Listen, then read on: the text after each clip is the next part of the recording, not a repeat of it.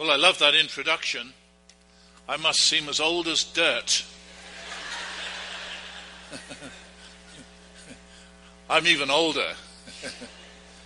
uh, the life we've uh, lived serving the Lord Jesus has been very, very full.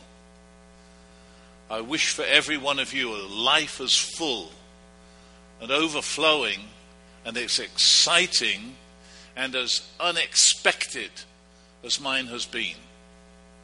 I really mean that with all my heart. My wife and I stand, sit, walk, talk in awe of what it means to know the Lord and live with Him and how exciting and dramatic it is. You are all studying people of the passion throughout this Lent if you're regularly here on Sunday morning. In other words, the people who turn up in and around the life of Jesus uh, while he's going through the suffering of rejection and execution and resurrection. And one such person is Mary Magdalene.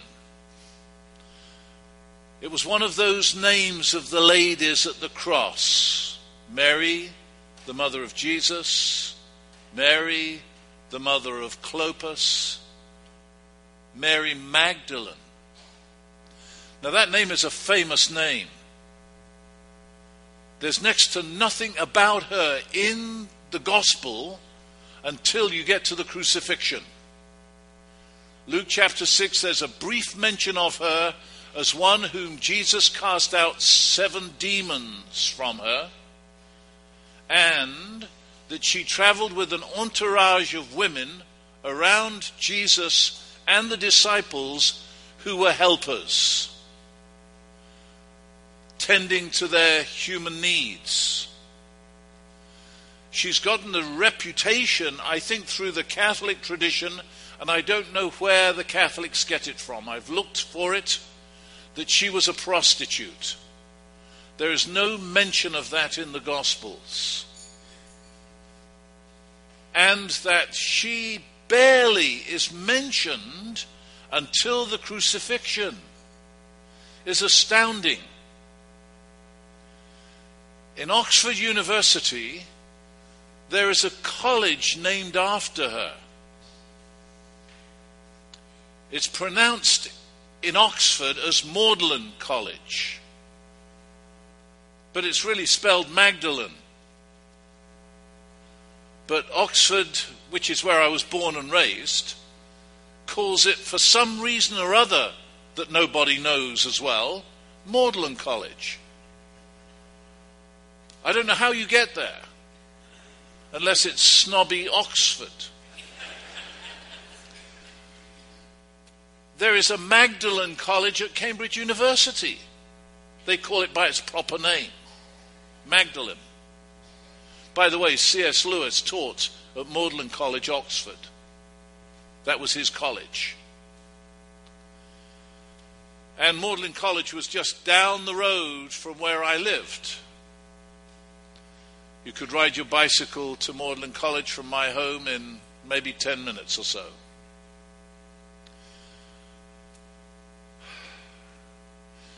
Mary Magdalene has an immense reputation, and it virtually begins at the cross.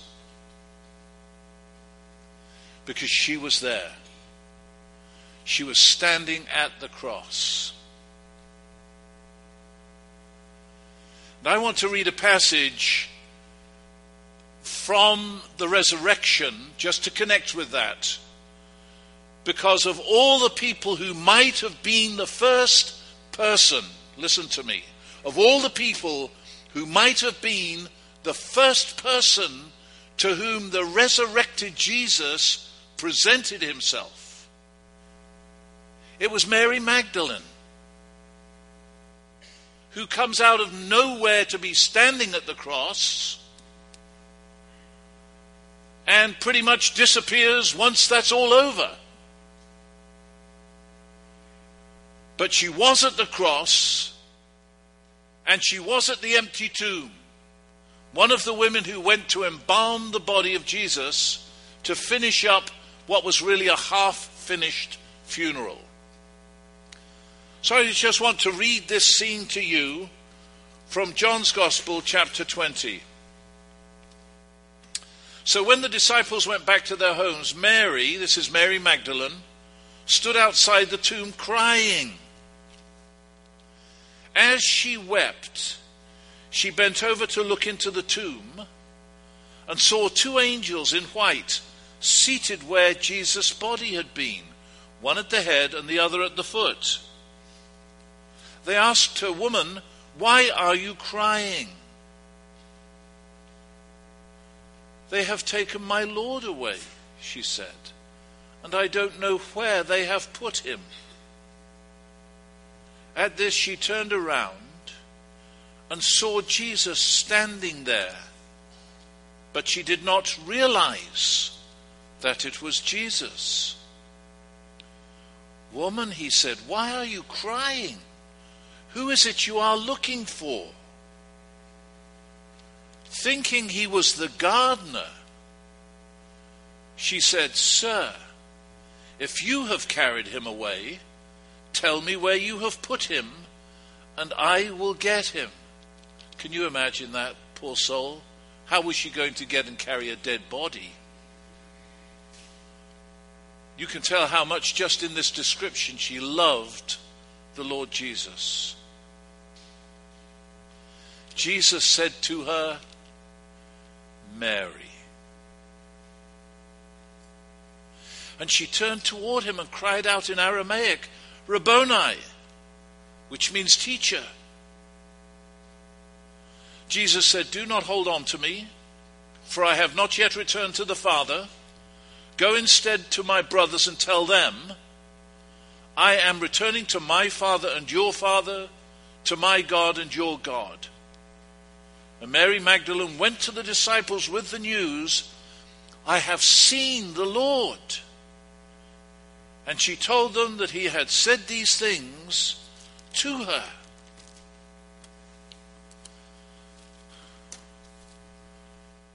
And it was the way Jesus said her name that brought about the realization that it was Jesus. All Jesus said was, Mary.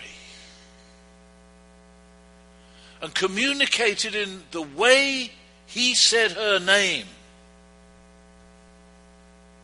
She, in a startled fashion, said Rabboni, that is, teacher. She knew it was him because of how he said her name. Previously, she thought he was the gardener, wondered where the body was gone. And then all he said was her name Mary. I wish I could say it in a fashion, and I'm endeavoring to, as you can hear, that would communicate compassion, love, a knowledge of her, who she was, how important she was to him, Jesus, Mary. When was the last time anyone said your name and communicated everything that Jesus communicated in just saying her name? Mary. Can you hear it? Mary, broken hearted, crushed, dispirited. Mary. I want you to imagine just for a moment Jesus saying your name. Do you hear it, Gregory?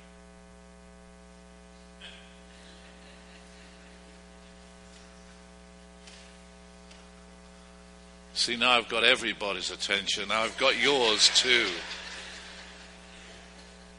Gregory, Susan, Mark, Raymond, Helen, whatever is your name. hear Jesus say your name? Do you hear it? Do you hear him say your name? And when he says it, you know, he knows who you are. I mean, really knows you. He's not just calling out your name. He's not just calling you and instructing you. He is expressing a depth of compassion and love, a knowing kind of love for you. I wish I could point to you one at a time and, knowing your name, say your name and try to communicate what Jesus communicates to you of how much he loves you. And the reason, as Greg asked me, who would you like to speak about? It was Mary Magdalene. Because there's not much to say about her. But there's a lot to be said about how Jesus loved her. She was at the cross. She'd gone to finish off a funeral. And she ran into Jesus. And all he said was her name. And you could see from what Jesus was responding don't come hug me, don't embrace me. I have yet to go to the Father, whatever that meant. You go tell the disciples that I am going to the Father, tell them I will meet with them. And when she did, and the different gospel accounts of the resurrection of Jesus, all four gospels have the Lord encountering Mary Magdalene and giving her the instructions, along with the ladies who are around with her, to go tell the disciples that the Lord is risen. They got the message from Mary Magdalene. And they didn't believe her. They thought she was off her head. That it, whether it was despair or something else that drove her, they one translation said they counted it an old wives' tale. Nonsense. But Jesus was alive. In Luke's Gospel, go tell the disciples and Peter that you've met me, that I'm alive. Go tell the disciples and Peter. Why Peter? You know why Peter, if you know the story. Because when Peter last saw Jesus, it was a look that Jesus gave him. Peter, having denied him three times at a critical point in the life of Jesus, on trial, kangaroo court, no justice, no honor, no dignity, everything wrong about it. And Jesus condemned to death, at least virtually at that point, because that's what the leadership wanted. Peter denied knowing him, having anything to do with him. And as Jesus left that courtyard, being taken on his way to some other part of the trial, he turned and looked at Peter. What do you think that look was? For the longest time I had on my desk, particularly as a theological student in Trinity Bristol, Trinity College Bristol, a picture by a famous artist of Jesus and looking, just his head and shoulders, and it said, And Jesus turned and looked at Peter. But the look portrayed was of compassion, but not soppy, not sentimental. It was a man's look with a strong sense of identity and compassion. He turned and looked at Peter. Peter absolutely melted and went away and sobbed. That's the last time he saw Jesus. Go tell the disciples and Peter. That same individual care for just one person as he cares for you. I know you have a hard time believing it. You want to.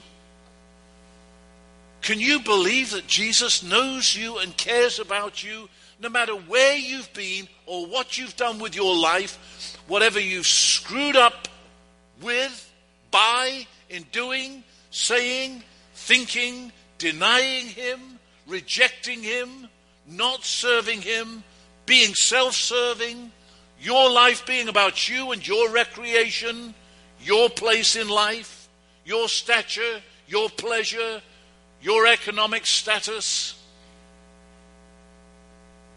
Jesus turns and looks at you, and he knows you. Go tell the disciples and put your name in there. He cares about you. Can you believe that? My goal in finishing up this sermon is that you leave here knowing that, believing it, and trusting it. By the same token, let me mention this. When they said, No, we won't believe, that unbelief was very profound. Jesus turns up just in the same chapter, chapter 20 of John. He turns up with all the disciples except one was missing Thomas. And he rebukes them for their unbelief and demonstrates that it really is himself. But Thomas wasn't with them. You know the other piece of Thomas's name? Doubting Thomas. So when he arrives, he, wherever he was off, whatever he was doing, he gets back with the team. They're all shut up in the room. And they say, We've seen the Lord. It's true what the women said, what Magdalene, Mary Magdalene said. It's true. We've seen Jesus. And the profundity of the denial in Thomas is unless I put my finger in the nail prints and my hand in his side, I will not believe. And about a week later, they're all together, this time Thomas with the disciples and whoever else was there. And Jesus turns up in the room, doesn't come in through a door, he, the doors are locked. Suddenly Jesus is present, visibly present, that is. And who is the first person he goes to? You're guessing at this point, and you've probably guessed right. It was Thomas. Went directly to him. And he said, Thomas, see my hands. Put your finger in the nail prints. Put your hand in my side. No longer be unbelieving. All Thomas could respond was, My Lord and my God, and worshipped him. But what is Jesus expressing? the same tender love that he showed Mary Magdalene and passed on to Peter via Mary Magdalene, and now very directly to Thomas.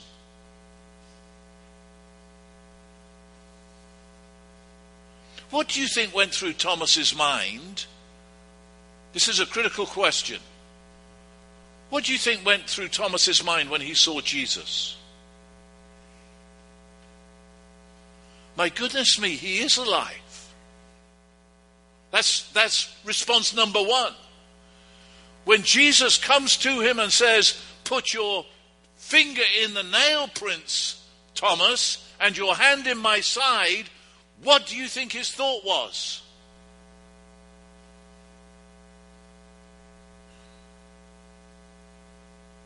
He heard me say that. He knew I said it. He was there. I couldn't see him. But he was there. Like he was here, like he was here in this room with all of us before he made himself visible. And he's now calling me to account for what I said a week ago.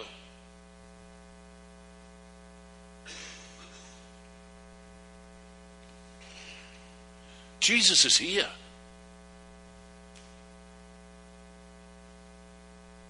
You can't see him any more than the tens of thousands, maybe millions of messages that are coming through here right now. Email, texts. It's great that no phone has gone off here yet. I know at the earlier service I immediately felt my pocket to see if I had my phone on me. I actually was doing a funeral on one occasion in a funeral home when my phone went off in my pocket. And I ignored it and went on and let them wonder where the sound was coming from.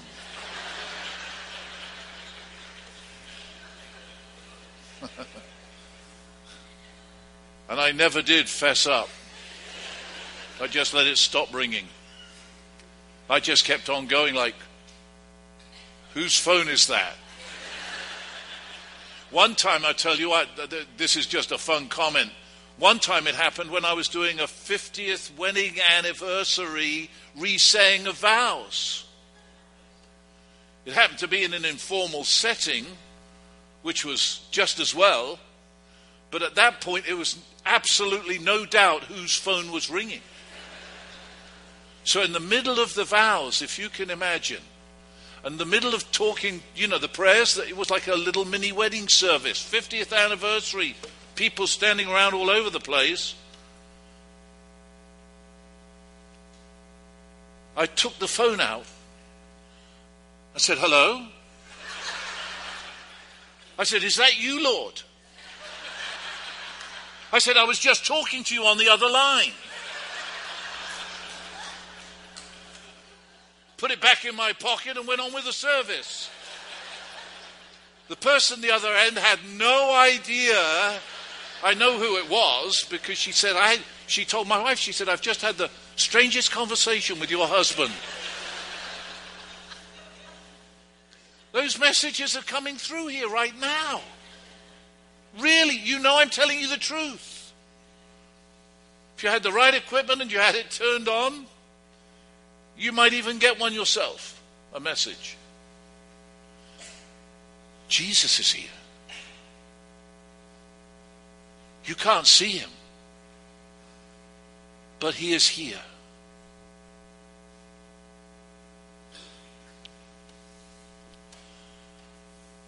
I was not raised to go to church.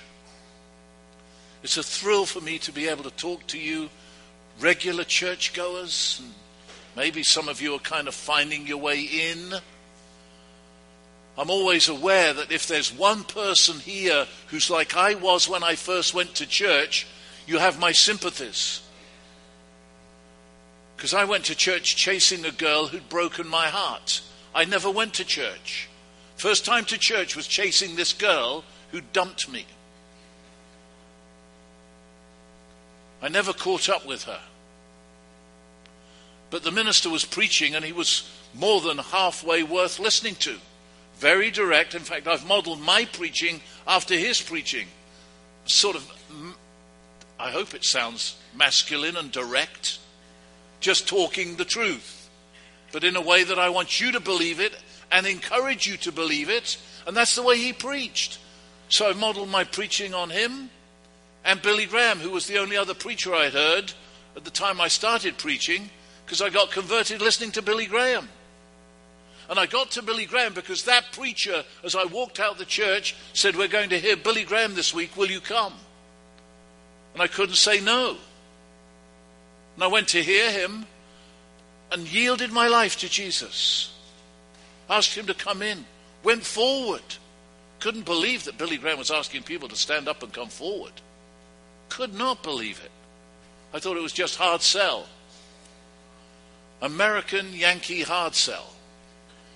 I didn't know the difference between the South and the North in those days. As far as we were concerned in England, he was still a Yankee, though he's from North Carolina. But I tell you this I went because of that invitation. No, nobody. I didn't belong to this chap's church, this minister's church. He clearly spotted me as somebody who needed to be at the Billy Graham crusade. I was way too cool for the straight looking people in this church at that time. Pretty uncool now with this uniform on, but I tell you.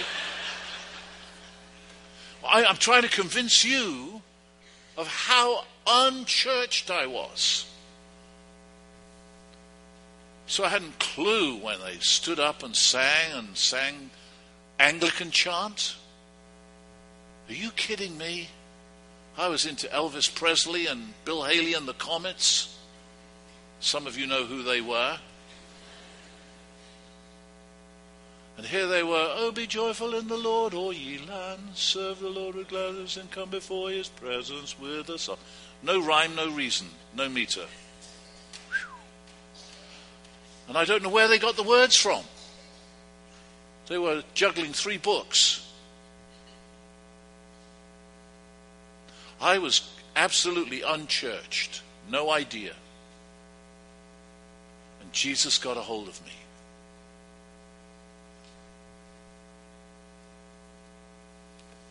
as if I were the only person who needed him.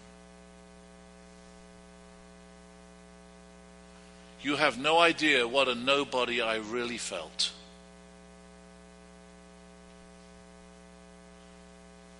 My father committed suicide when I was seven years of age.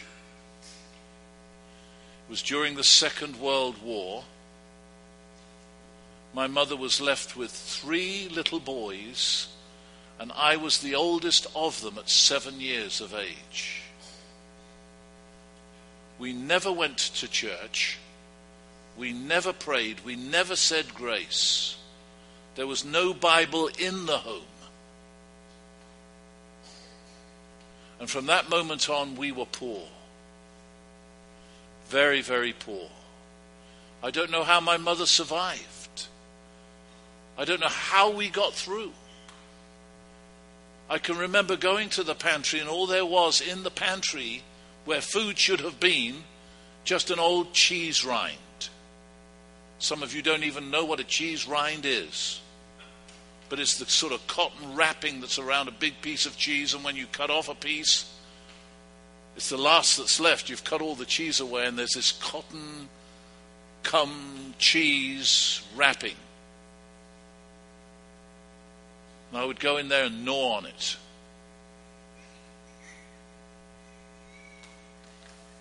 I tell you that because I grew up like a nobody.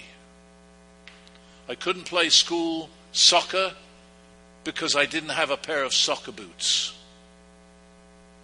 And I remember when my mother scraped together enough money to buy me and my brother Tony a pair of soccer boots each. And we didn't have a soccer ball, but we had boots. And we wanted to wear them and play. So we put them on and went out in the backyard, put down a couple of jackets. He was the goalkeeper, and I was shooting on goal. And I had some brilliant shots. No ball. And he made brilliant saves. No ball. I said, Do you see that shot? He said, Do you see that save?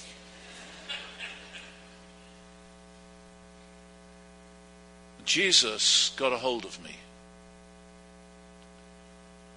The night I asked Jesus to come into my life, I walked out onto the streets of London and knew that I had a father and that he cared for me.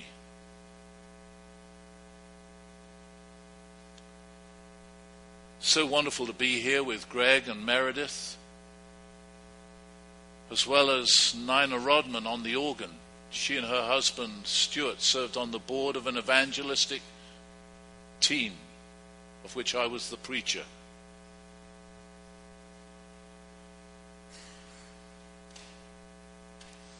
To know and love Jesus transformed my life, transformed my mother's life, and a brother's life. I recently went to see two brothers in Australia which is no little journey, to talk to them about Jesus one more time this year. Because without Him, life is empty. Whatever else you have, without Him, it's just flying by. With Him and nothing else, you have eternal life. Heaven is your home. And you have a sense of destiny because now you've got a destination and you know it. And it's all wrapped up in you and Jesus. Let me ask you to bow your heads with me and we'll pray to him. And in praying to him, the wonder of this moment is that we have imaginations, and without an imagination, believe it or not, it is impossible to have faith. Faith in a God you can't see.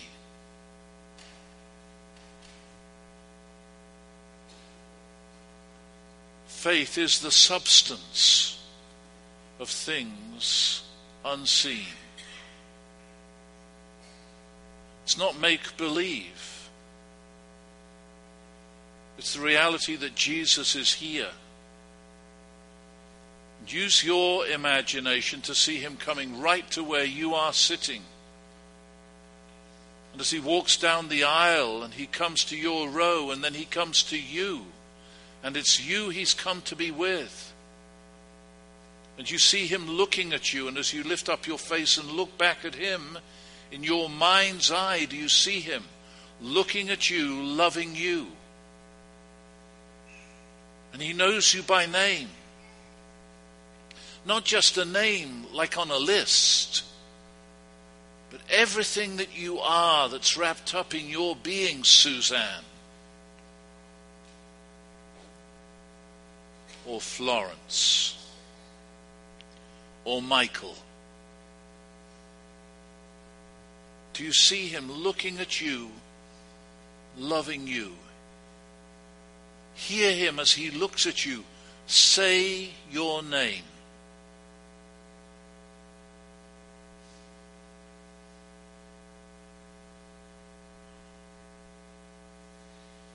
I'm going to speak to him in response on your behalf.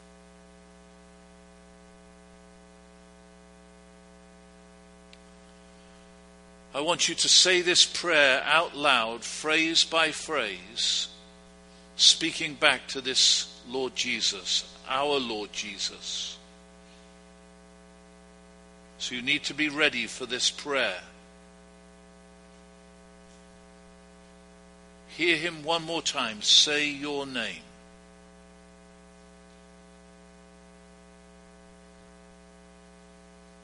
And say back to him, Dear Lord Jesus, thank you for loving me. Thank you for dying for me. Thank you for coming to me this morning. Thank you for speaking my name. Come into my life, Lord Jesus. Fill me with yourself. Forgive me all my sins.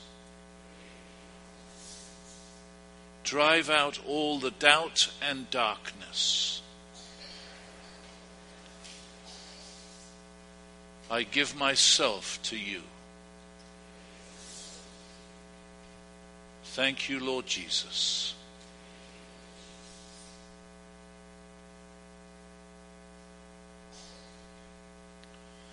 Indeed, thank you, Lord Jesus, for a moment like this to experience you